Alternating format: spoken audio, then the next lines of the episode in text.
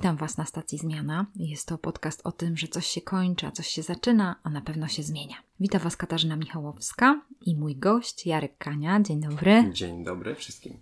Bardzo się cieszę, bo dzisiaj na stację Zmiana zawitała ojcowska strona mocy. Dzisiaj właśnie porozmawiamy, może trochę zahaczymy właśnie o temat ojcostwa i tego naszego zaangażowania rodzinnego, jak to wygląda.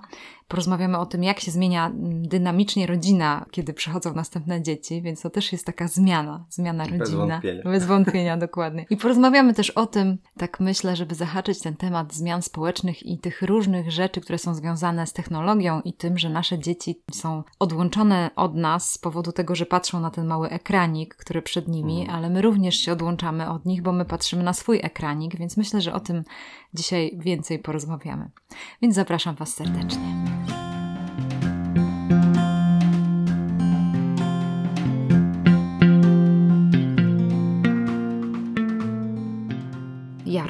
Zastanawiam się nad tym, Ojcowska strona mocy, przepiękny tytuł Twojego bloga, inspirujący. Czy myślisz, że jest tak, że raczej z czasem ojcowie bardziej się angażują w rodzinę, wychowanie dzieci? Czy ty to tak czujesz? Czy raczej masz tylko z tymi kontakt, którzy chcą się angażować? Na pewno w jakiejś tam bańce żyję. Na grupie facebookowej, gdzie mamy 13 tysięcy ojców, lepszy tata, tam są ludzie, którzy chcą coś zrobić ale kiedy piszą posty, na przykład zrobiłem to i to, albo pytają się o poradę, to widzą to też osoby, które nie do końca to czują, nie do końca. Może chcą się odważyć, chcą jakichś zmian, nie wiedzą, że można, więc na pewno jest tak, że jest lepiej słyszalny głos w tej chwili ojców, którzy chcą być zaangażowani, chcą być obecni i też chcą o tym mówić, ponieważ jest dużo wspaniałych ojców, którzy działają też w internecie, czy to jest Kamil Nowak, blogojciec, czy Tomasz Smaszty, Tasty Way of Life, czy Marcin Perfuński, super tata. Jest bardzo dużo ludzi, którzy mówią, warto być ojcem, warto warto się w to zaangażować i siłą rzeczy przyciągamy, ponieważ się znamy osobiście wszyscy też, przyciągamy ludzi, którzy chcą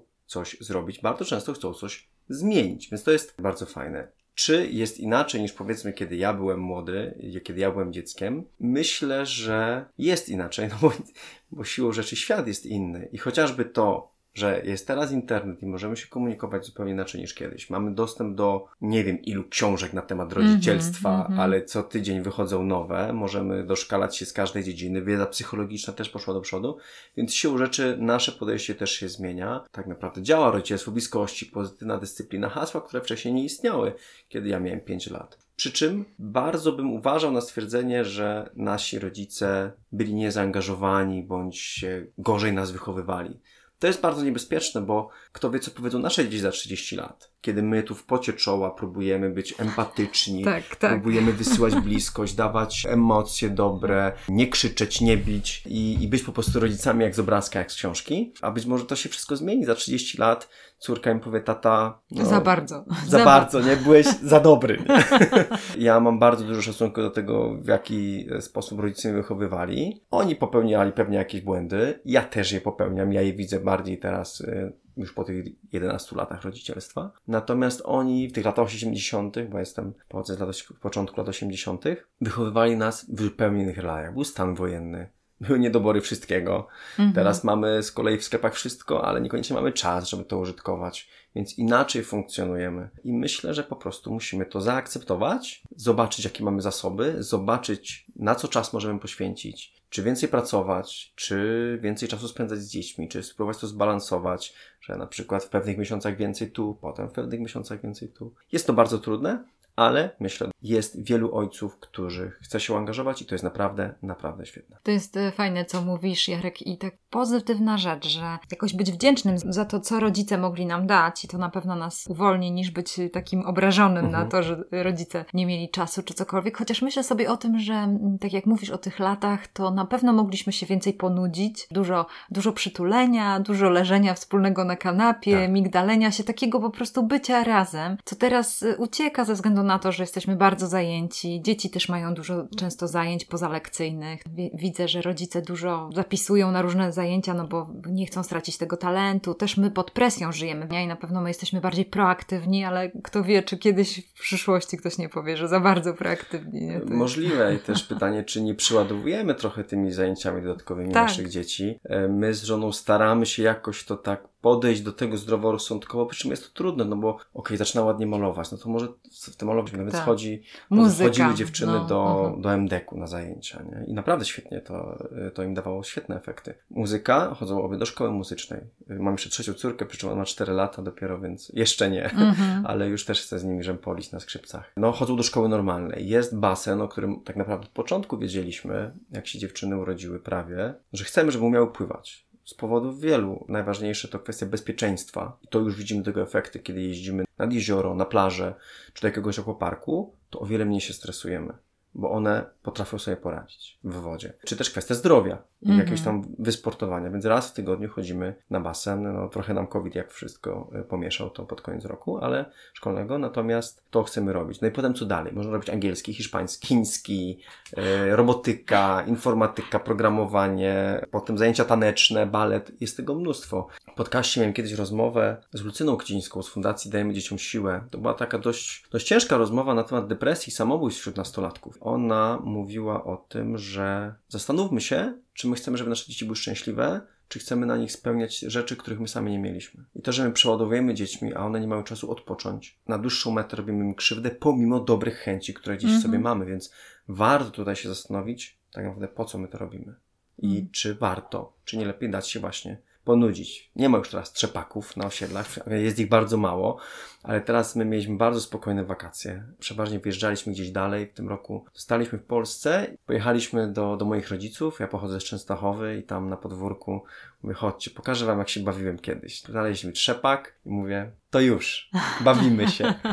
ale co ty możesz robić? No i mówię, no, to wejdź, zrób fikołka, albo złap się, złap się tej górnej poprzeczki, przejdź cały trzepak, nie? Albo siądźmy sobie wszyscy i sobie po prostu pogadamy i popatrzymy, jak ludzie chodzą. Mm -hmm. Na samochody przejeżdżające, mm -hmm. których teraz jest dużo więcej niż było kiedyś, nie? Tak. Potem poszliśmy się rzucać rzepami, czy też w, później jak puściłem na post na fanpage'u się dowiedziałem, że to jest i dziady, i szwagry, różnie to w różnych rejonach Polski nazywają. Więc też mieliśmy taką zabawę bardzo prostą, taki nerw naszego dzieciństwa. Tak. Później pojechaliśmy do rezerwatu przyrody niedaleko, 10 km od miejsca, gdzie mieszkam i sobie pochodziliśmy po, po skałkach i po jaskiniach w sposób bardzo prosty. I nie było tej technologii, ja jestem też przeciwny demonizowaniu technologii, e, ale potem wyszliśmy, zrobiliśmy sobie selfie przy tej jaskini, zrobiliśmy sobie zdjęcie na pamiątkę. I właśnie pokazałem dzieciom, że, że kurczę, że można bardzo spokojnie spędzać czas. Sam sobie trochę przypomniałem, sam się trochę wyluzowałem. Pozwalajmy dzieciom się ponudzić, bo bo wtedy dużo więcej, po pierwsze odpoczną też i mm -hmm. myśli będą lepiej kiełkowane. Tak, tak, dokładnie. I poprzytulać się i po, mm -hmm. pogilgać,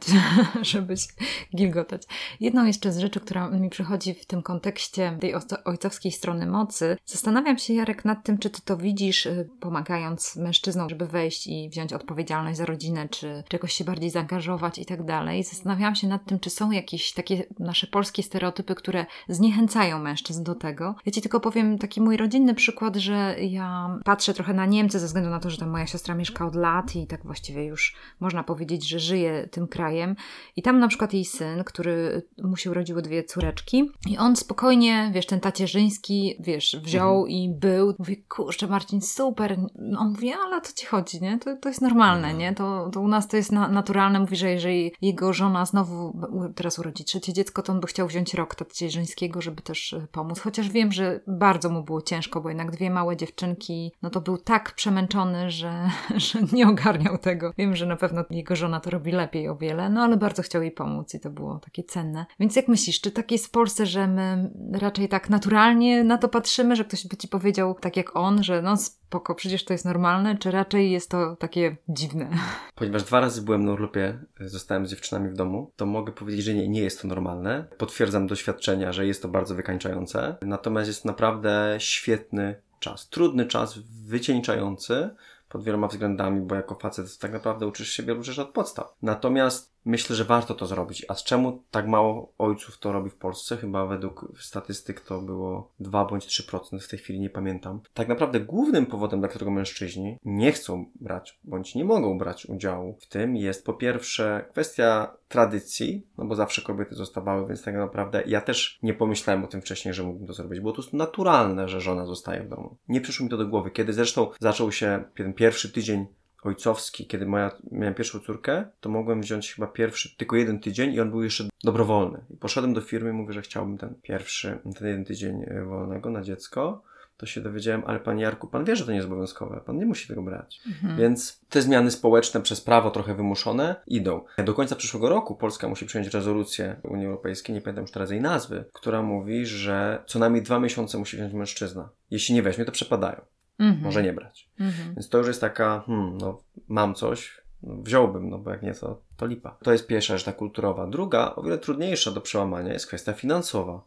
W większości przypadków mężczyźni zarabiają więcej niż kobiety, więc prosty rachunek mówi: OK, ja zostanę w domu, no ale wtedy będzie mniej pieniędzy. I tutaj znowu kwestia wyboru priorytetu. Mężczyznom, i to też z naszego doświadczenia rodzinnego, o wiele łatwiej z powrotem odnaleźć się na rynku pracy niż kobiecie, która rodzi jedno, drugie, trzecie dziecko. Również ta kwestia finansowa powoduje pewne wykluczenie takie zawodowe. No jeżeli żyjemy w rodzinie i zależy nam na dobrostanie wszystkim i to psychicznym i finansowym i ogólnie takim nastroju, emocji w rodzinie, no to wydaje mi się, że warto się zastanowić, czy nie zrezygnować samemu trochę, oczywiście biorąc pod uwagę warunki finansowe, żeby przez na przykład pół roku zarabiać troszkę mniej, ale żeby ta druga strona, czyli kobieta w tym wypadku, też się rozwijała, nie stała w miejscu, nie była, z każdym miesiącem nie szła bardziej, bardziej w wykluczenie. Więc te dwa czynniki, finansowy i ten taki tradycyjny, społeczny, to są główne, dla których właśnie mężczyźni idą do pracy. Często, często też jest tak, że troszkę też poboczna kwestia finansowa, często wynagrodzenia są dawane. Dalej to się odbywa w wielu branżach. Część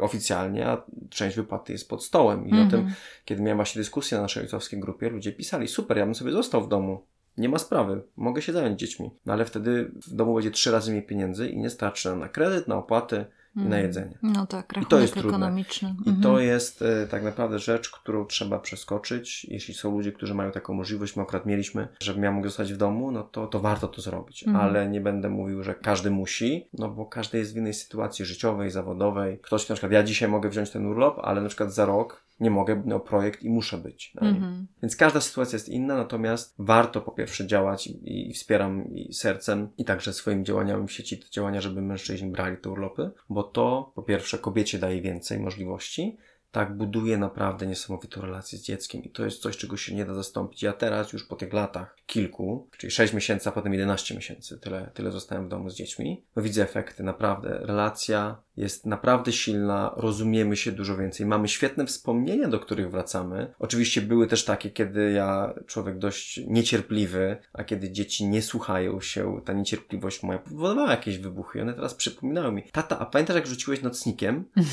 No i tak to, to niby trochę wstyd, że się do tego przyznaję, nie? że przy dzieciach rzuciłem nocnikiem i musiałem kupić nowy potem, no bo nie wytrzymał tego, nie? Ale w tej chwili obracamy to w śmiech. Ja się przyznaję do błędu, ja jej przeprosiłem za te moje działania później, natomiast no wspomnienia są bardzo różne. Co mogą być wspomnienia, że idziesz sobie na plac zabaw o 11 na plażę w ciągu dnia i po prostu jesteś tam niemalże sam, albo jesteś ty i 10 innych mam. Jest po prostu wspaniale.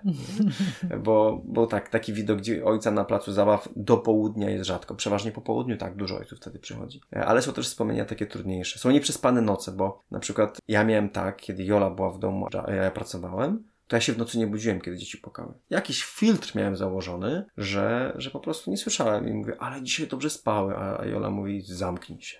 Wiesz, nie odzywaj się w ogóle do mnie, nie? W momencie, kiedy sytuacja się zmieniła, to ja zostawałem w domu, nastąpiła zmiana gdzieś u mnie w głowie. Ja wstawałem w nocy, butelka, mleko, puk, e, siku, puk, bo, no bo ja szła do pracy. Mhm. Więc te zmiany tak naprawdę też w naszym organizmie i w naszym podejściu. Często ktoś mówi, ja nie dam rady się zajmować dziećmi, bo nie wstanę w nocy, nie będę słyszał, nie będę miał przewijać, zrobić obiadu. Najgorsze dla mnie było zawsze pranie. Nie cierpię robić prania. Nie? Pralka i mikrofalówka są dwie rzeczy, które po prostu mnie przerastają mentalnie. E, natomiast no, trzeba było to zrobić i w momencie, kiedy stajesz przed faktem dokonanym, czy to si siła wyższa cię zmusza, przecież są rodzice, którzy no, z powodów tragicznych zostali sami. Może mm -hmm. Śmierć, może być rozwód, a w naszym przypadku to jest wybór. Ja mhm. zostaję w domu, więc jest to troszkę lżejsze. Zawsze jest ta druga osoba, która ci może pomóc. Natomiast warto, żeby ona się wycofała trochę, żeby dała ten rozbieg. Ty powiedziałeś wcześniej, że, no, że mężczyzna zajmie się trochę gorzej niż kobieta, że ta matka zajmie się lepiej. Powiedziałbym raczej, że zajmie się inaczej. No właśnie. Inaczej, mhm. bo inne ciężary kładziemy. To tak naprawdę, czy, czy obie nogi będą równo umyte, tak naprawdę, mhm. czy kubek będzie ten sam, czy przez cały dzień, czy, czy zmieniany, to jest już jakaś drugorzędna, nie?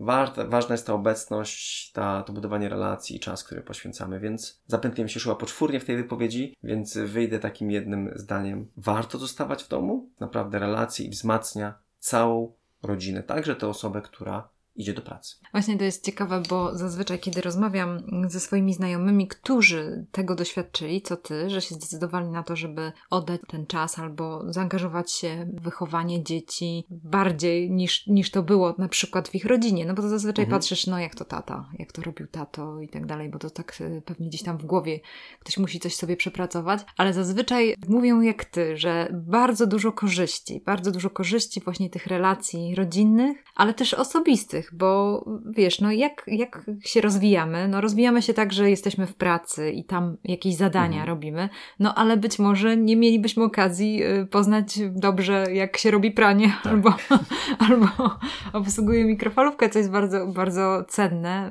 y, życiowe doświadczenie, więc mi się wydaje, że, że wszystko zależy od punktu widzenia, nie? że jak my popatrzymy, co jest tym priorytetem, czy priorytetem jest to, żebyśmy byli super dyrektorami czy, czy liderami, nie? ale może to jest ważne, żeby być dobrym liderem w domu, nie? Mhm. Dobrym, dobrą osobą, która wychowuje te dzieciaki, które są dla nas, nie? No bo ty tak naprawdę te dziewczynki wychowujesz dla nas. Tak. No. W pracy jest wiele łatwiej tak naprawdę. Oczywiście jak ktoś ma jakichś ciężkich współpracowników, to jest, to no jest tak. trudne, ale w pracy jest łatwiej, bo potem się rozchodzimy, każdy idzie do domu. Tak. Jeśli jesteś jakimś kierownikiem, menadżerem, no to ludzie muszą cię słuchać, oczywiście w zakresie swoich obowiązków, a w domu nie muszą. No, oczywiście możemy mówić, że dzieci powinny słuchać rodziców, czyli ojca swego i matkę swoją nie? i tak dalej, ale no, każdy, kto ma dziecko wie, że to tak nie działa, że powiesz dziecku słuchaj mnie i ono cię będzie słuchać. Nie. Mm. No trzeba sobie na to zapracować. Mm -hmm. Oczywiście są różne metody pracy, takie, które warto wspierać, takie, które raczej więcej szkody dają, nie? takie przemocowe. Tutaj nie będziemy się nad tym rozwijać, myślę, natomiast jest to zupełnie inna bajka i wiesz, ja pracowałem na stoczni, pracowałem przy dużych infrastrukturalnych inwestycjach w Gdańsku. Stadion w Gdańsku budowałem, trasy Słowackiego, port DCT, jakieś części platform, platform wiertniczych na stoczni. I, to są super sprawy, projekty za miliony, jak nie miliardy, nie? I czujesz, że tak naprawdę masz moc i, i twoje decyzje są ważne i taki jesteś ważny, bo potem widzisz, jak to gdzieś płynie, nie? A potem przychodzisz do domu i trzeba zrobić pranie.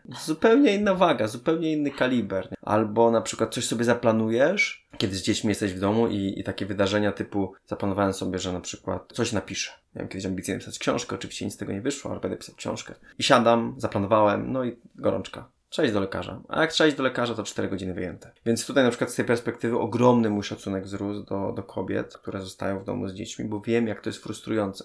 Mówiliśmy o tym, że jest piękne, są piękne wspomnienia, relacje, ale jest też bardzo frustrujące, kiedy sobie coś zaplanujesz, a po prostu ci nie wychodzi i nie możesz tak jak w pracy po prostu na przykład powiedzieć nie, albo zrobić coś innego, albo to i tak się w końcu wydarzy. Nie, tutaj twoje życie tak naprawdę pff, odwraca się o 90 stopni, czasami o 180, więc to jest bardzo trudne. I dlatego my myśląc, że robimy w pracy wielkie rzeczy, deprecjonujemy czasem te rzeczy, które są w domu, a tak naprawdę wychowanie człowieka, czy danie mu warunków do tego, żeby on się rozwijał jako niezależna jednostka, myśląca, szczęśliwa, wow, to jest o wiele trudniejsze niż zbudowanie stadionu w Gdańsku. Mm-hmm, dokładnie i wydaje mi się właśnie, Jarek, że my też mamy takie stereotypy, bo nie myślimy o tym, że to jest zawód mama.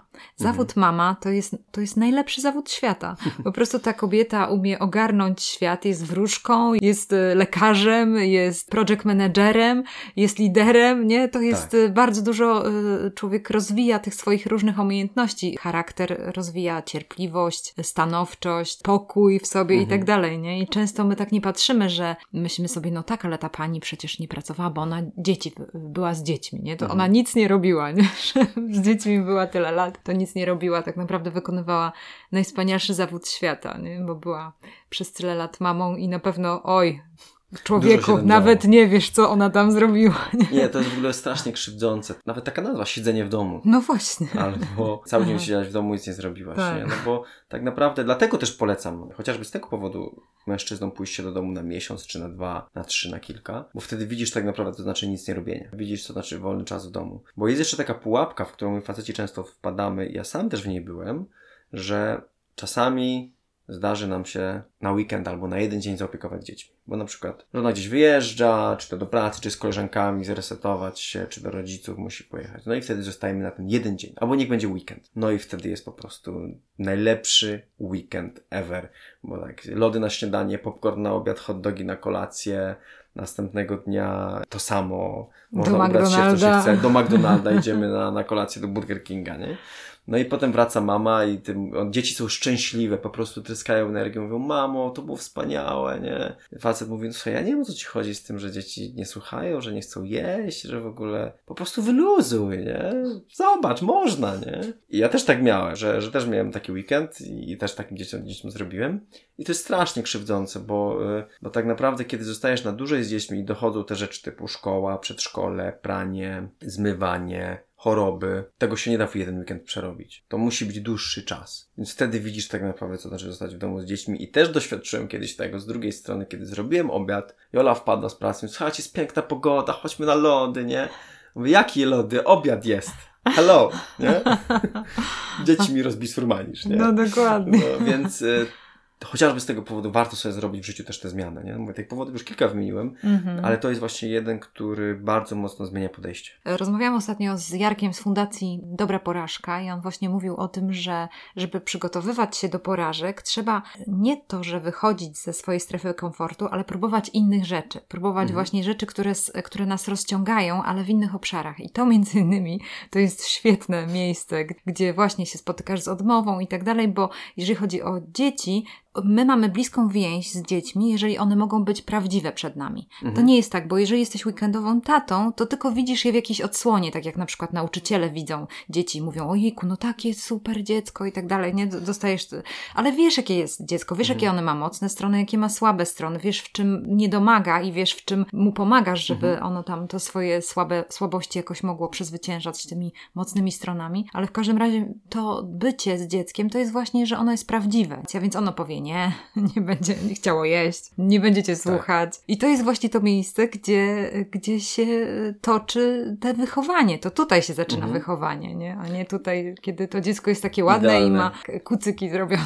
To czasami dla rodziców trudno jest i bardzo często się pojawiają pytania i na grupach, i na fanpage'ach, czasami prywatnie, że dziecko mnie nie słucha, albo w przedszkolu wszyscy mówią, że ono jest takie piękne, wspaniałe, grzeczne, a wychodzimy i zaczyna krzyczeć, wieć, i w domu jest niemiłe, nie? I dlaczego? No jednym z powodów, oczywiście powody mogą być różne, na przykład stres duży, czy, czy lęk, odreagowywanie też, e, odreagowywanie, roz, rozłąki. Mhm. Ale też taki, że teoretycznie powinniśmy się cieszyć, że dziecko przy nas jest takie niegrzeczne. Na przykład spina się przy nauczycielach i, i przyjmuje jakąś pozę, a potem odreagowuje, bo wie, że u nas może być sobą. Mhm. I to odreagowanie oczywiście przyjmuje czasami taki, taką drogę, która dla nas jest, no nie jest zbyt zaakceptowana, no bo nie lubimy krzyków, nie lubimy wrzasków. Trzeba chwilę na to pozwolić, żeby dziecko ten wentyl bezpieczeństwa spuściło, ale potem widzimy, że ono po prostu przy nas jest sobą. I to jest bardzo cenne, także warto też no, spojrzeć na to zachowanie czasami dziecka, które zachowuje się inaczej niż mówią nauczyciele, w sposób taki, kurczę, może jednak to dobrze, że mhm. ono przy mnie potrafi tak. Powiedz mi, Jarek, y, bo ty ile masz dzie dzieci? Mówiłeś trójkę, tak? Trzy, Trzy dziewczyny. dziewczyny. I powiedz mi, jak to się zmieniało wasze, wasze relacje rodzinne? No są różne dowcipy na ten temat. Jak to jest przy pierwszym dziecku, przy drugim i przy trzecim? Jak to wyglądało u was, powiedz? Wiesz przy każdym inaczej. Co jedno, to, to, to bardziej dobitnie one się zmieniały. W ogóle pierwsza róża, która jest z nami już prawie 12 lat, bardzo mocno i szybko zmieniła moje rodzice, moje ojcostwo, bo my byliśmy w podróży dookoła świata. To była nasza podróż poślubna zresztą. Wyjechaliśmy w grudniu z Polski, no i chcieliśmy za rok wrócić. E, wróciliśmy 8, po 8 miesiącach, bo Jola była w 5 miesiącu ciąży, więc dość szybko ojcostwo dotknęło mnie w ten sposób, że musiałem dwa plecaki nosić. Nie? Jak Jola już była w tak. ciąży nie mogła dźwigać, no to ja dwa, oba plecaki musiałem nosić przez całą Amerykę Południową, Australię i później jeszcze Amerykę Północną. Oczywiście nie nosiliśmy nic cały czas, bo się przemieszczaliśmy czy autobusami, czy samochodami. Natomiast rzeczywiście była to mocna zmiana w naszym trybie podróżowania. Chociażby też z tego powodu, że nagle dojeżdżamy gdzieś, chcemy jej zwiedzać, a Jola mówi, ja idę spać. I nie ma lipy i ona śpi 7 godzin. No przykład, tak. Nie? Więc miałem wtedy 20 parę lat. No to było szokujące w ogóle, no ale akceptowałem to, no bo wiedziałem, że tak to wygląda i pierwsze, tak o ciąży dowiedzieliśmy się będąc w Australii. Będąc w Chile zrobiliśmy pierwsze USG.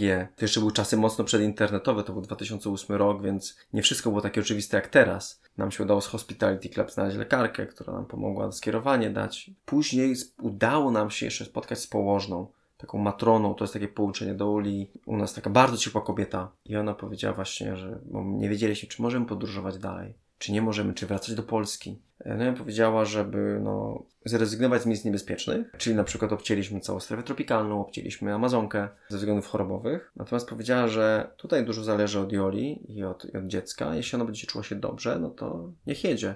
Jeśli będzie czuła, że coś jest nie tak, no to stop. Jak będzie czuła, że chce iść spać, to ma iść spać. Mm -hmm. A mi powiedziała, że słuchaj, ty jesteś ojcem już teraz. Nie będziesz nim za 9 miesięcy. Jesteś ojcem już w tej chwili i twoim zadaniem jest po pierwsze opieka nad twoją rodziną, ale także przekazywanie dziecku tej całej radości, tych wszystkich emocji, tych uczuć, które teraz będziecie mijać po drodze, więc codziennie opowiadaliśmy róży, nie wiedzieliśmy wtedy jeszcze, że to będzie róża, co widzimy? O wielorybach, o wodospadach, o dżungli, o górach. I przejechaliśmy w tej ciąży no, całą Amerykę Południową, Amerykę Północną, to był wspaniały czas. Też trudny, chociażby z tego względu, że no, bagaże to raz, dwa, noclegi nie zawsze już mogły być takie dzikie jak wcześniej i musieliśmy zrezygnować z części rzeczy. Więc ta Tutaj ta ciąża na nas się w ten sposób odbiła. Druga z kolei, Berenika, która przyszła na świat dwa lata później, między nimi jest dwa lata różnicy, no zmieniła to, że róża przestała być jedynakiem. I to jest też duży szok dla dziecka, bo wiesz, dostaje 100% uwagi i nagle dostaje dużo mniej. No bo na początku trzeba się mocno zająć tym małym.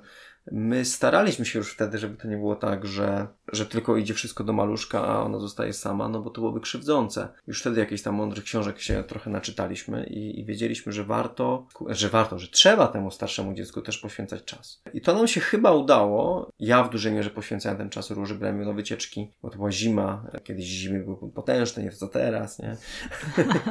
były śniegi, mrozy, więc ja zabierałem różne wycieczki, chodziłem z nią, a Jola została z Bereniką w domu w większości czasu, w większości przypadków. Potem zauważyliśmy, że chyba troszkę za bardzo przeginamy, no i odwróciliśmy trochę te proporcje, żeby mhm. Jola też mm -hmm. ze starszą spędzała czas. I udało nam się, wydaje mi się, mocno uniknąć właśnie takim naszym działaniem, że poświęcamy też czas jeden na jeden takich negatywnych emocji względem młodszej siostry. To nam się udało. A sześć lat później przyszła na świat Sara, która w ogóle wywróciła świat do gronogami, bo już po pierwsze wyszliśmy Nie masz z pieluch. trzeciej ręki, nie? Nie, nie masz trzeciej ręki, ale wyszliśmy już z pieluch.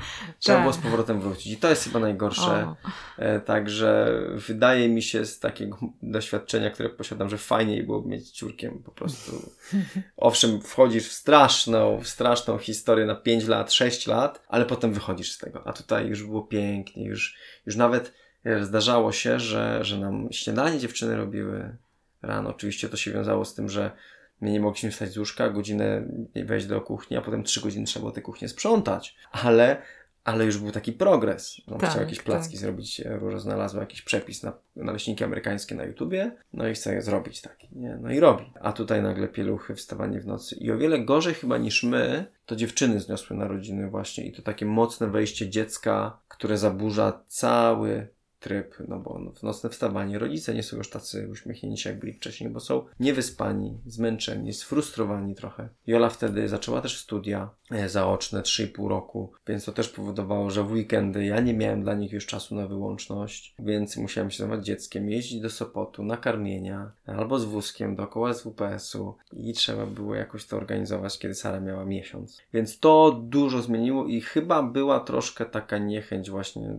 wobec Sary pomimo oczywiście pierwszych zachwytów od starszych sióstr, bo ona mocno no, zniszczyła to, co one znały. My już byliśmy jakoś przygotowani na te zmiany, bo już ich doświadczyliśmy dwukrotnie, ale one były właśnie takie bardzo mocne, a dla nich to był szok, to co się zaczęło dziać. No i wiadomo, jak ktoś ma lat 8 i 6, no to mentalnie nie jest przygotowany na takie zmiany i te zmiany są szokujące i one też musiały odreagować. Więc tutaj o wiele bardziej im się oberwało i, i, też właśnie były takie okresy niechęci wobec młodszej siostry, czy nie chcemy się z nią bawić. Teraz też jest różnie, ona ma 4 lata, przeszła już ten najgorszy etap z punktu, ich punktu widzenia, że rozwala im zabawki, ale weszła w etap, że chce się z nimi bawić. Tak. Tylko one mając 12 i 10 bawią się już na takim poziomie niedostępnym dla niej, więc to wymaga z kolei od nas czasem interwencji, dostosujcie trochę poziom zabawy, ale z drugiej strony musimy też mieć na względzie to, że no nie możemy już zmuszać dwunastolatki, żeby bawiła się na poziomie cztero, więc pomimo, że chcielibyśmy, żeby starsze siostry zajmowały się cały czas dzieckiem, bo to jest bardzo wygodne, e, no to jednak wiemy, że po pierwsze musimy zająć się sami też tą czterolatką, no bo ona potrzebuje też nas jako rodziców, a te starszaki potrzebują też odpoczynku. Więc nie można, e, pomimo tego, że Sara ma czworo rodziców, no bo tych starsze siostry są jej rodzicami, ona bierze tak naprawdę więcej przykładów z nich niż z nas, no to musimy pamiętać o tym i, i to co jakiś czas z tyłu głowy musi nam wybrzmiewać, że nie możemy zrzucać na starsze rodzeństwo obowiązku wychowywania młodszego, Mhm. bo to my, rodzice, jesteśmy odpowiedzialni za to Mhm. wychowanie. No, bardzo ważna myśl i taka właściwie mm, słyszalna przez osoby, które były naj, z, Mhm. najstarszymi z rodzeństwa, że często właśnie mówią, że ta młodsza się ciągnęła za nogą albo coś, że nie mogłem tego robić, nie mogłem tego, bo musiałam się zajmować młodszym rodzeństwem. No to to jest Tak, wtedy a to młodszy może wszystko szybciej i wcześniej. No dokładnie, ja może jestem akurat szybciej. młodszy, więc No właśnie, bo ten starszy znowu miał same, z samymi oporami się Tak. spotykał, bo rodzice nie pozwalali a wychodzić, a to coś. Ciekawe doświadczenia, więc myślę sobie, że nasi słuchacze na pewno sobie to jakoś y, uzmysławiają. Ale wiesz to, Jarku, też widzę, że bardzo się też zaangażowałeś w takie sprawy związane z technologią i widzę, że to ci leży na sercu, jeżeli chodzi o to. Nasi dziadkowie mówią, że dzieciaki przychodzą do nich i w ogóle nie chcą Mhm. się bawić, nic nie robią, tylko siedzą w telefonach i tak dalej. I to też y, my musimy też jakieś zmiany powziąć w naszym wychowaniu dzieci, że musimy też uwzględnić tą technologię, jeżeli chodzi Mhm. o wychowanie, że to nie tylko jest ta, jakby ta strona realu bycia z dzieckiem, ale również no, żyjemy w takim świecie, który się tak dynamicznie zmienia, że tą technologię również musimy uwzględnić. Musimy dzieci nauczyć y, tej relacji z tą technologią. Musimy jakoś tą technologię wprowadzić w te nasze życie rodzinne, ustawić Mhm. jakieś zasady i tak dalej. Jak to u Was wygląda, powiedz? Y, Czy to się z tym zmagaliście, czy, czy się No, zmagacie? to, że leży mi temat na sercu i rzeczywiście na blogu istnieje coraz mocniej, no to, to tak. To przyczyną tego było to, że zaliczyliśmy solidne porażki na początku tej drogi. Znaczy dojrzałem do tego i wspólnie z żoną tak też mówimy, że no nie możemy chować głowy w piasek, to po pierwsze. Po drugie nie możemy mówić, że technologia jest zła, bo to byłoby hipokryzja, bo jeśli No tak. ja nagrywam podcasty online z ludźmi, Mhm. Potem publikuję rzeczy na, na koncie internetowym, na różnych portalach. Oglądam filmy, dzwonię na Skype do, do moich rodziców i robię ku- zakupy przez internet. Na Endomondo bieganie sobie rejestruję i jeszcze tysiąc innych rzeczy. No to jak ja mogę dziecku powiedzieć, że technologia jest zła i ono ma nie, nie patrzeć w telefon? No to albo ja robię źle, albo go okłamuję. Więc tutaj trzeba sobie uświadomić, że technologia sama w sobie nie jest ani zła, ani dobra to jak ją wykorzystujemy. Ona jest bardzo atrakcyjna i to tak, i przyciąga, więc musimy mieć na względzie to, w jaki sposób ją w domu troszkę ucywilizować, oswoić. My pierwszy telefon daliśmy Róży, kiedy miała 9 lat, kiedy szła do trzeciej klasy, ponieważ było to związane z tym, że ona samodzielnie będzie wracać ze szkoły do domu. Nie mamy daleko, można przejść na piechotę, ale można też wtedy trajtkiem podjechać. Parę przystanków 15-20 minut to trwa. Plus szkoła muzyczna. No, tu było tak, że nie zawsze wracała sama, czasami ja ją jeszcze podwoziłem, zwłaszcza, że młodsza poszła do pierwszej klasy. Natomiast to był już taki moment, że okej, wchodzimy w pewien etap kolejny dojrzewania. I to jest rewolucja w rodzinie. Danie dziecku telefonu jest rewolucją w rodzinie, zmianą, która po prostu Oj, jest tak. nagła, Mhm. idzie jak kula I warto się śnieżna. też do tego przygotować, Tak. że przemyśleć, że to jest ten moment i teraz nasze życie się zmieni i te życie dziecka się zmieni. No my nie byliśmy na to przygotowani do Mm. końca. My daliśmy troszkę tak dobrodusznie telefon, mówiąc córuś, trzymaj proszę, nie rób głupot, nie siedź za długo. No i, i, to wywołało momentalnie jakieś tam, bu- może kłótnie w naszej rodzinie, plus też frustrację z naszej perspektywy, no bo widzimy tak, córka przychodzi i w telefon patrzy, nie? Ale no nikt nie ma jej numeru jeszcze, nie? No, co tam patrzysz, czego tam szukasz? A ona chciała tylko zobaczyć, no ale po co? No i taki paradoks wyszedł, no bo ja jej dałem telefon, ale ona nie może z niego korzystać, bo ciągle ja się wkurzam. Ja z kolei się wkurzam, że ona patrzy w telefon, więc się od razu uzależni. No i to jest takie sprężenie zwrotne, z którego nic sensownego nie wyniknie. I zdaliśmy sobie sprawę z, z Jolą wtedy, że tak naprawdę w dużej mierze ona kopiuje nasze zachowania. Że widzi nas, kiedy my patrzymy w telefon, e, my możemy tam robić różne rzeczy. Możemy planować dzień na jakiejś Sprawdzać aplikacji. pogodę. Sprawdzać pogodę, sprawdzać pocztę, albo czytać pudelka. Różne rzeczy możemy robić. No dziecko nie wie, co my tam robimy. Ale widzi nas z telefonem. I ona robi to samo. Chodzi po całym domu, bo my chodzimy po całym domu z telefonem. Zdaliśmy sobie sprawę z tego, że jeżeli my chcemy nauczyć ją dobrego korzystania z telefonu, to my sami musimy w sobie dobre nawyki wypracować, zmienić to, co jest nie halo. Zaczęliśmy od takiej rzeczy, że stworzyliśmy w domu bazę telefoniczną. I teraz każdy telefon, w tej chwili już cztery, bo druga córka też już ma swój telefon. Wszystkie telefony po przyjściu do domu odkładamy w jedno miejsce. Ona jest w kuchni, tak w kuchni połączonej z salonem. Wcześniej to było po prostu ładowarki, w tej chwili mamy stację ładującą, która tam po prostu spełnia swoje zadanie na kilka sposobów. Po pierwsze, nie chodzisz z telefonem po całym domu, dzięki czemu on ci nie kusi co chwilę, żeby coś na nim sprawdzić. Po drugie, ładuje się, więc na noc włączasz do ładowarki, masz wywo- telefon rano gotowy. Trzy, kiedy wychodzisz, nie musisz szukać, gdzie posiadam telefon. Po czwarte, kiedy chcesz z niego skorzystać, to chcesz, podchodzisz, bierzesz. To nie jest na zasadzie, że on tam jest, klatka na, na, na jakiś kluczyk. Nie. To jest bardziej jak idea telefonu stacjonarnego. że on sobie tam stoi, jak potrzebujesz skorzystać, żeby coś sprawdzić, czy do lekcji, czy jak dziewczyny miały nauczanie zdalne, no to na, czasami korzystały z telefonów, żeby się połączyć na, na classroomie, bierzesz i korzystasz. Ja też go biorę i korzystam. Przy czym, kiedy nie korzystamy, on tam jest. I to jest taka pierwsza podstawowa zasada, jaką mamy w domu. Druga, wynikająca troszkę też z niej, jest to, że nie bierzemy telefonu do sypialni, do łóżka. I dzieci też widzą to u nas, bo my możemy dzieciom zabronić. Nie możesz spać z telefonem, ale jak ono będzie widziało rano, jak do nas przyjdzie, że telefon leży koło poduszki, no to dlaczego ono nie może, Mhm. skoro ja mogę? Więc nie mamy telefonu w sypialni, co ma bardzo dużo pozytywów, bo po pierwsze jest lepszy sen, no bo telefon nie jest ostatnią rzeczą, którą widzisz przed pójściem spać. Doszliśmy do tego etapu, że też chcemy sobie pożyczyć jakąś książkę albo sobie pogadać chwilę. Albo te wywalenie telefonu z sypialni powoduje, że jest więcej miejsca na intymność też w tym czasie i tak naprawdę relacje małżeńskie też o wiele lepiej funkcjonują. Badania fundacji Dbam o mój zasięg pokazały, że no kilkadziesiąt procent nastolatków budzi się w nocy i sprawdza, co się dzieje na mediach społecznościowych. Dla mnie to było szokujące i tym bardziej się utwierdziłem w tym, że wywalamy telefon z sypialni.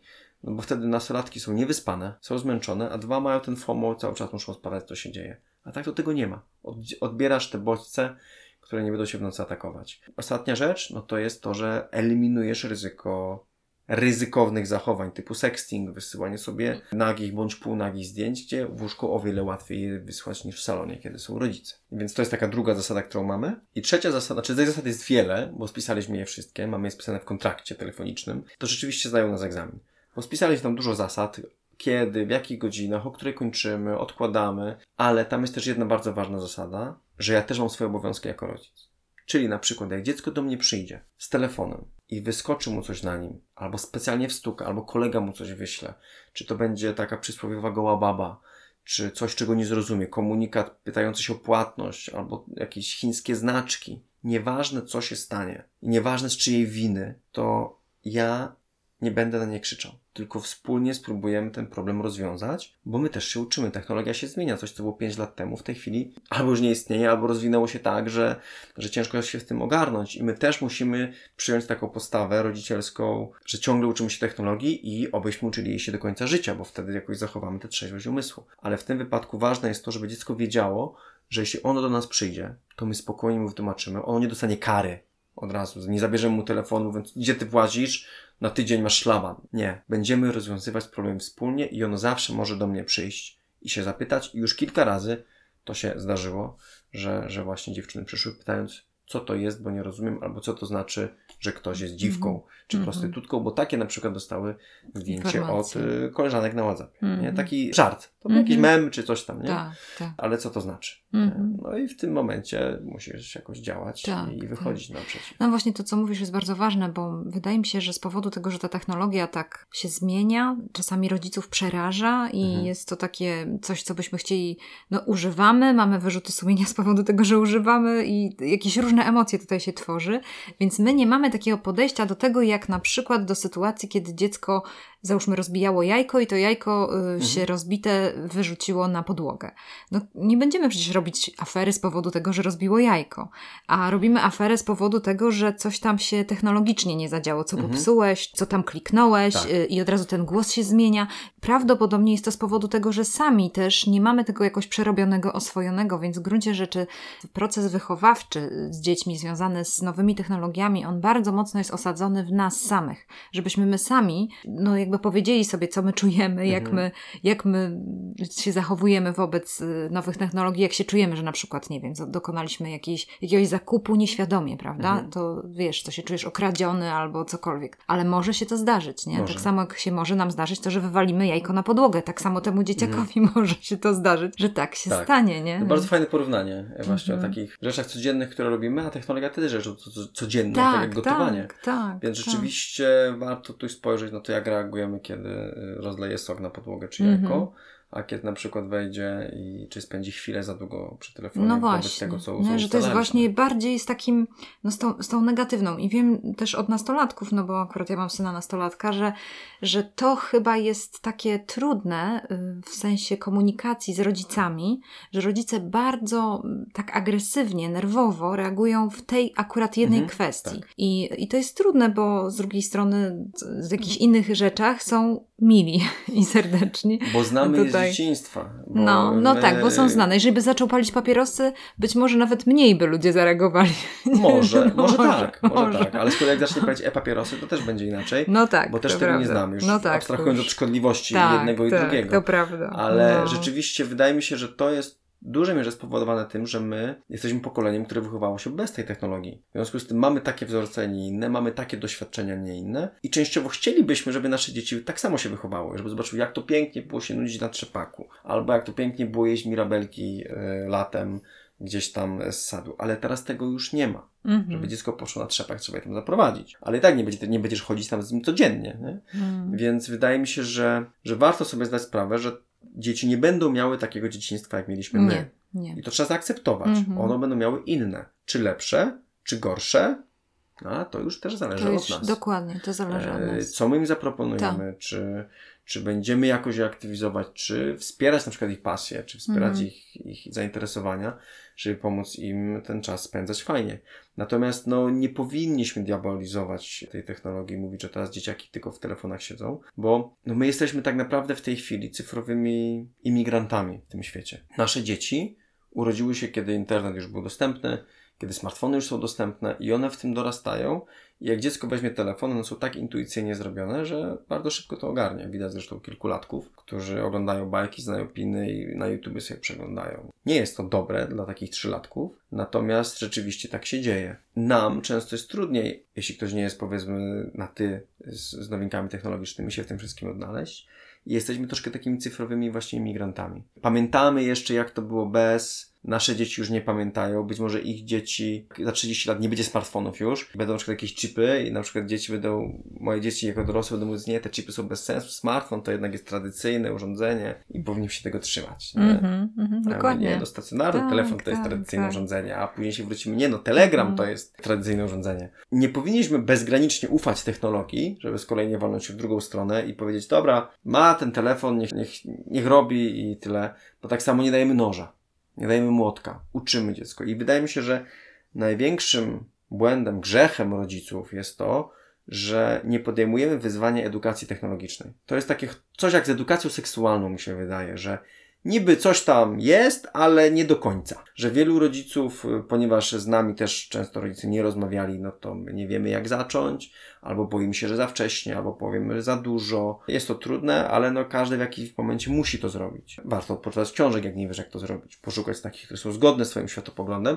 ale też z drugiej strony no powiedzieć, że okay, my mamy taki światopogląd, ale ktoś inny ma inny i to jest ok, dopóki wzajemnie sobie nie, e, nie ograniczamy naszej wolności i, i naszego bezpieczeństwa. Natomiast tak samo jak musimy podjąć wyzwanie tej edukacji seksualnej, społecznej, czyli mówiąc dzieciom, co się dzieje dookoła, edukacji, nie wiem, nauki jazdy na rowerze, edukacji tej tradycyjnej, czyli wiedzy szkolnej, tak samo musimy podjąć wyzwanie edukacji technologicznej. Trudniejsze jest to, że czasami musimy zacząć od siebie tę edukację. Tak. Czyli najpierw zrobić sobie tak naprawdę własny kurs, tak. dowiedzieć się co, dlaczego się dzieje, dlaczego dzieci tak to wciąga, tak samo jak się używa tych aplikacji. U nas na przykład dziewczyny chciały bardzo mieć TikToka. To jeszcze było w czasach, kiedy był musicali. E, no ja stwierdziłem, dobra, możemy spróbować to w ten sposób, że zainstalujemy to mamy na telefonie. My nie znamy tej aplikacji. Nie mam pojęcia, o co w niej chodzi. To jest aplikacja społecznościowa, wy jesteście jeszcze za młoda, żeby to mieć. Więc zainstalujemy ją mamy, założymy tam te filtry prywatności największe. Oczywiście to nie ogranicza wszystkich interakcji, ale dość dobrze ogranicza. I okej, okay, możecie sobie pokręcić te filmiki. Był show przez tydzień kręcenia filmików i przeszło. Więc y, takie podejście przyjęliśmy na przykład przy kwestii rzeczy, których nie znamy.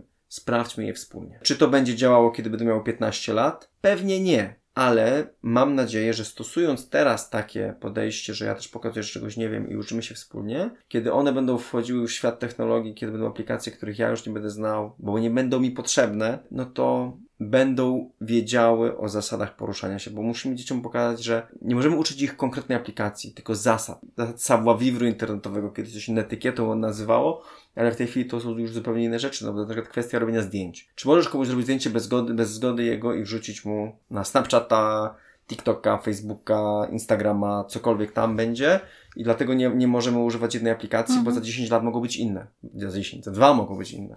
Za rok. Więc takich rzeczy musimy użyć. Zasad łączenia świata online i offline, które dla nas są dwoma różnymi światami, bo my jesteśmy tej starej daty.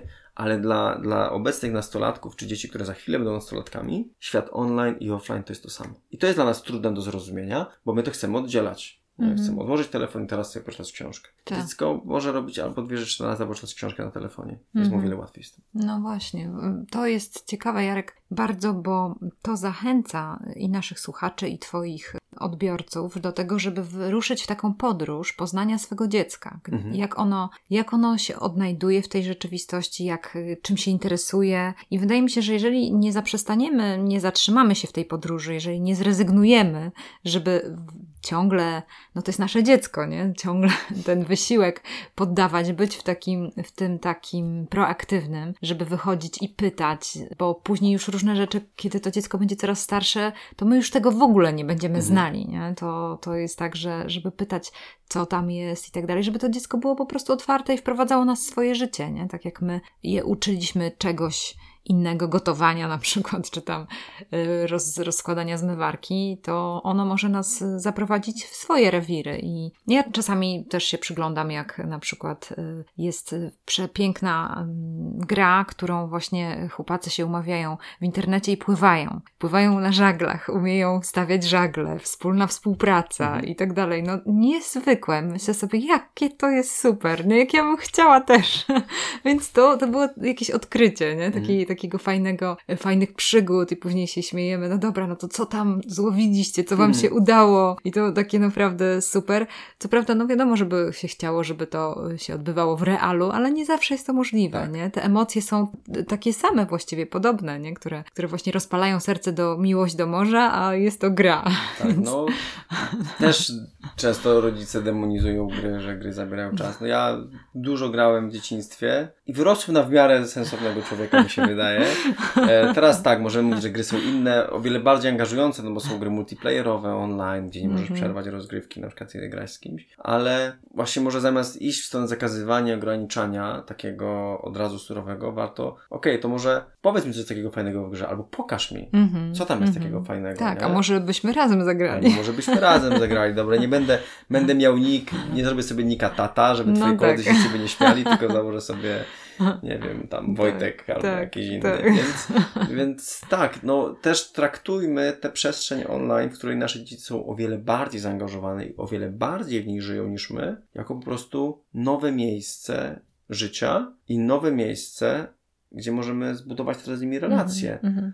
Traktujmy to jako szansę, a nie jako zagrożenie. Oczywiście biorąc pod uwagę wszystko to, że łatwo się to może wyrwać spod kontroli, bo jest bardzo atrakcyjne. Więc jeśli nie będziemy mieli z dzieckiem zbudowanej relacji, to ono będzie szukało tej relacji właśnie tam. Natomiast jeżeli my będziemy mieli zbudowaną relację z dzieckiem, taką opartą na no, akceptacji, na zaufaniu, na wzajemnym szacunku, na miłości, no to ono będzie sobie tam żyło, ale tam nie będzie szukało tego, co mogą mu dać koledzy przez internet albo osoby nieznane, bo mm. będzie miało to tu, tu na miejscu. Mm. Dlatego tak ważne jest budowanie relacji. No to prawda.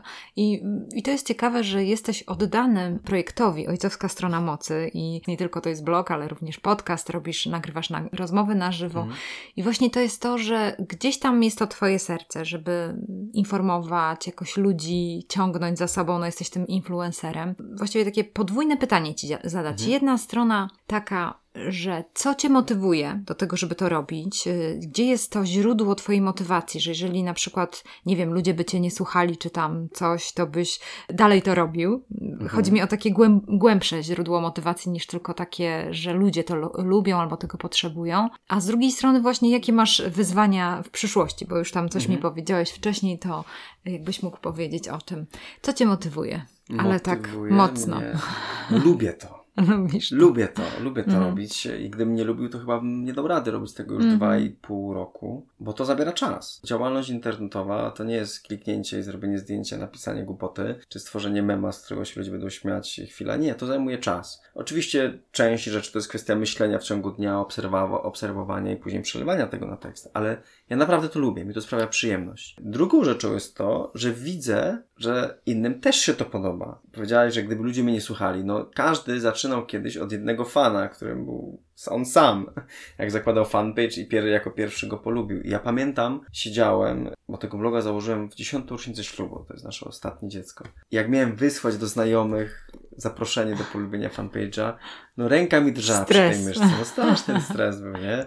No i tam było, wiesz, 100, 200, 300, potem ten licznik się zatrzymał gdzieś tam na, na 350, nie? No osiągnąłem już limit znajomych, a teraz trzeba wyjść do nowych ludzi, nie? Teraz to samo na przykład z Instagramem. Bardzo długo nie miałem Instagrama, bo jakoś nie czułem tego klimatu, nie, nie podobało mi się to. Teraz się przekonałem, stwierdziłem, że aha, bo tak właśnie pod, podchodziłem do tego w taki sposób negatywny. Kurde, że to jest targowisko próżności, zdjęcia tylko selfiaki i tak dalej. Postanowiłem dać szansę i zobaczyłem, że rzeczywiście można też przekazywać jakieś wartości. Sam też dostaję wartości od innych. Zależy po prostu kogo tam obserwujesz, kogo Mhm, lubisz. Nie? mhm. No i teraz też mam, mam tam chyba z 700 osób, no fajnie byłoby mieć kilkanaście tysięcy, bo na fanpage'u już jest 38 tysięcy. Podcasty są w tej chwili słuchane, każdy odcinek, który puszczę już powyżej tysiąca osób y, naraz go słucha, więc to jest bardzo przyjemne. Gdybym nagle zniknął przestał publikować cokolwiek, czy ktoś by to zauważył? Może tak, ale ta dziura by się szybko wypełniła. Więc też nie można żyć w takiej, takim przeświadczeniu, że ja tu jestem komuś strasznie do życia potrzebny. Tak, są bardzo miłe momenty, kiedy ludzie ci piszą, słuchaj, to co napisałeś super, dziękuję ci, tego mi było dzisiaj potrzeba, pomogłeś mi, poprawiłeś mi humor,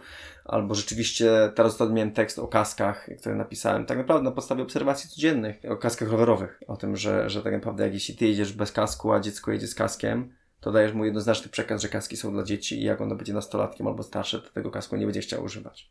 A ty wtedy będziesz się stresował. Więc może lepiej załóż kask, pomimo, że nie jest konieczny, obowiązkowy przez prawo. Są ludzie, którzy się z tym nie zgadzają, ale dużo dostałem wiadomości potem. Słuchaj, przekonałeś mnie do tego, że kupuję kask, dzięki. I to są właśnie takie działania, które przynoszą dużo radości. Oczywiście są też takie, które są trudne, na przykład po tym podcaście, który już wspomniałem o depresji wśród nastolatków. Dostawałem wiadomości, domniemywam od nastolatków, którzy pisali, że są w bardzo ciężkim stanie. Ja, ja to przekazywałem dalej, bo nie jestem osobą, która, która jest e, kompetentna do pomocy, więc ja ich odsyłałem do Fundacji Dajem Dzieciom Siłę, żeby tam właśnie no, tej pomocy znaleźli. Także taka działalność na różnych branżach, na różnych poziomach daje dużo satysfakcji, jeśli dostajesz feedback od ludzi, że, że to pomaga, nie? Bo oczywiście komentarze, serduszka, lajki, udostępnienia są przyjemne, one też nas troszkę uzależniają w tym świecie. Endorfiny, tak, że, wydzielają. Kurde, zrobiłem mema, jest tak zarąbiste, a ma tylko 15 Tak, udostępnień. tak, no, to patrzysz, od razu mówimy- Żona, mama, siostra, Tak, no dobra, dokładnie. no. Wyloguj swój mózg. Polecamy tą Tak. książkę. Tam jest pełna opowieść, jak to działa, nie? Tak. Że pan doktor to wszystko opisuje. Logo Mózg jest świetną książką. Zresztą ja sobie i, i tak, właśnie, czy ktoś będzie mną tęsknił, albo czy coś się stanie, jak Mhm. zniknę. W zeszłym roku zrobiłem sobie, chciałem zrobić tygodniowy odwyk od Facebooka, zrobiłem chyba 40-dniowy, co dla osoby, która ma 20 tysięcy zasięgu może być zabójcze, tak naprawdę. I wróciłem potem i się pytam, słuchajcie, czy coś się wydarzyło, coś mi minęło? Nie, wszystko w porządku. I potem wróciłem do normalnego pisania, więc tak naprawdę też mogłoby nie być. W tym tygodniu zrobiłem nieco inny odwyk, chyba z 10-dniowy, ale wyłączyłem Facebooka, ale też inne rzeczy. Praktycznie nie korzystałem WhatsAppa, który jest moim naturalnym w tym momencie środkiem kontaktu, tego Instagrama, który tam jest, na razie się rozwija powoli, ale ograniczyłem też taką działalność w innych sferach. I to też było super. Więc można to robić. e, Nikt za mną nie płacze, a kiedy zaczynam na nowo, to są ci ludzie się odnajdują, więc to jest super. Więc to odnosi motywacji, to, że to lubię. Dwa, że rzeczywiście daje to dużo dobra. Trzy, o czym nie wspomniałem, że kiedy siadam nad tekstem, żeby go napisać, to ja sam się staję lepszy. Sam staję się lepszym rodzicem, też lepszym człowiekiem, no bo muszę albo przeczytać pewne rzeczy, albo jeśli jest to podcast, w którym z kimś nagrywam, to sam się dowiaduję wielu rzeczy. Więc nie wiem, czy u Ciebie jest tak samo, ale byłem na jednym zjeździe podcasterów w Poznaniu w zeszłym roku, rozmawialiśmy sobie, to wielu powiedziało tak, że ja te podcasty nagrywam dla siebie, bo ja chcę się czegoś dowiedzieć. Mhm. Ja chcę coś zobaczyć, coś nowego. Oczywiście publikuję to dalej, żeby dzielić się tą wiedzą, szerzyć to, że robi się to dla słuchaczy, żeby jak najwięcej ludzi z tego mogło korzystać. Ale bardzo dużo rozmów, które ja przeprowadzałem, to ja się chciałem czegoś dowiedzieć. Tak, tak. Ja chcę zobaczyć, jak to Mhm, wygląda. mhm. No i dzięki temu ja jestem Tak, bogatszy z doświadczenia, się. rozwijam Mhm. się i inni też mają Mhm. szansę to zrobić. Więc to odnośnie motywacji, a teraz odnośnie wyzwań. Tak, przyszłości. i tego. Wyzwań i przyszłości. Mhm. No chciałbym, żeby ojcowska strona mocy, y, ponieważ widzę w tym duży potencjał i tak jak mówiłem, widzę, że dużo dobra mogę przynieść ludziom tym, tym działaniem i też zmieniać na lepsze siebie, zmieniać na lepsze tak naprawdę dzieciństwo niektórych dzieci, bo dostaję informacje na przykład o tym, miałem tam film o klapsach, było dużo komentarzy, że super, super, było komentarzy negatywnych, że trzeba tam lać dzieci, bo, bo inaczej to nam wejdą na głowę, ale były też komentarze, które dostawałem, że słuchaj, też zmienił moje podejście, więc widzę, że, że dużo dobra mogę zrobić z tym działaniem w sieci. Ja, I to jest na przykład to, dzięki czemu sieć jest dobra jako zastosowanie do takich celów, bo ja nie miałbym szansy dotrzeć do kogoś ze Szczecina, z Gorzelca, Bieszczad i Mazur, i Warszawy, Gdyni i tak dalej. Nie ma takich szans. a internet nam te możliwości daje. I dzięki temu możemy go do tego celu zastosować. Więc chciałbym jakoś poszerzyć tę moją moc zasięgu i szerzenia dobra, więc do końca roku chcę mocno wejść w rozwijanie bloga. W tej chwili nie mam projektu na stoczni, kończę wakacje. Nie szukam nowych projektów, ponieważ no, sytuacja na rynku jest taka, że, że też za dużo ich nie ma. Natomiast świadomie też nie szukam innej pracy, ponieważ chcę zobaczyć, jak taka praca na cały etat dla siebie, kiedy sam będę swoim szefem i moim miejscem pracy będzie tylko komputer, a nie e, warsztat na stoczni, pomoże mi, albo nie pomoże, tylko na ile mi się to uda. To jest takie wyzwanie też dla siebie, żeby zobaczyć, czy ja się będę na tyle w stanie skoncentrować, być produktywnym, być. To, co jest bardzo dla mnie trudne. Dla mnie bardzo trudna jest wytrwałość i konsekwencja. Niestety dość szybko się poddaję. To jest coś, nad czym muszę pracować. Będę musiał zrobić sobie wirtualnego szefa, czyli moją żonę zapewne, której będę mówił, słuchaj, w tym tygodniu chcę zrobić to, to, to i to. No i potem się będę musiał przed nią rozliczać. Mam nadzieję, że to mi też pomoże. Oczywiście wiąże się to też z tym, że będę chciał, żeby no, cały ten projekt ojcowskiej strony mocy przynosił też no, dochody rodzinie, no bo w no, tym tak. nie będę pracował. Więc to się wiąże też z czymś, co część ludzi nie lubi, czyli sprzedałeś się, mhm. e, czyli współprace komercyjne. Przy czym wierzę, że uda mi się przyciągnąć takie firmy czy takie inicjatywy, które będą bardzo spójne z wyznawanymi przez mnie zasadami. I tutaj powołując się na przykład na Michała Szafrańskiego, który wiele rzeczy dobrego zrobił, z jak oszczędzać pieniądze.pl, który powiedział, że nie wchodzi we współpracę z kimś, oczywiście teraz już nie wchodzi w prawie żadne, no bo jest na takiej pozycji, że nie musi, ale wcześniej mówił, że nie wchodzi we współpracę z kimś, kogo nie poleciłby sam za darmo. Mhm. I to jest taki bardzo fajny filtr. Więc y, ja tych współprac komercyjnych miałem już kilka na blogu i będę chciał po prostu dalej w tę stronę iść. Natomiast zawsze były to rzeczy, które sam bym też polecił. I oprócz tego też są rzeczy, które polecam na blogu bez współpracy, bo czy to na przykład gry, w które zagrałem, uwielbiam gry planszowe i one są według mnie świetnym narzędziem do budowania relacji. Czy na przykład wspólne wyjazdy, jak znajdziemy jakieś miejsce, też o tym piszę, żeby więcej osób mogło z tego skorzystać. Więc to jest takie wyzwanie, które mnie czeka, żeby przejść na pełen etap do siebie i rozwijać ojcowską stronę mocy w stronę takiego projektu, który będzie mi dawał i te satysfakcje, ale też źródło utrzymania mhm. rodziny. No mam nadzieję, że to się uda. Trzymam za Ciebie kciuki, Jarku, i mam nadzieję, że wszyscy słuchacze stacji Zmiana również trzymają, bo ojcowska strona mocy zmienia cały świat, bo ona zmienia świat na lepsze, bo dobrzy ojcowie, dobrzy liderzy, dobrzy e, wrażliwi wojownicy w naszych domach to są właśnie te rzeczy, które no, dają skrzydła, nie? I, I, to jest, to sprawia, że nasz świat się sta, staje lepszy. Jarku, bardzo Ci dziękuję za tą rozmowę. Dziękuję Ci, że zechciałeś przyjść do stacji Zmiana i pogadać o wychowaniu i tych zmianach rodzinnych. No i życzę Ci naprawdę wszystkiego najlepszego. Dziękuję, dziękuję uprzejmie za zaproszenie. Pozdrawiam wszystkich słuchaczy i do zobaczenia, do usłyszenia.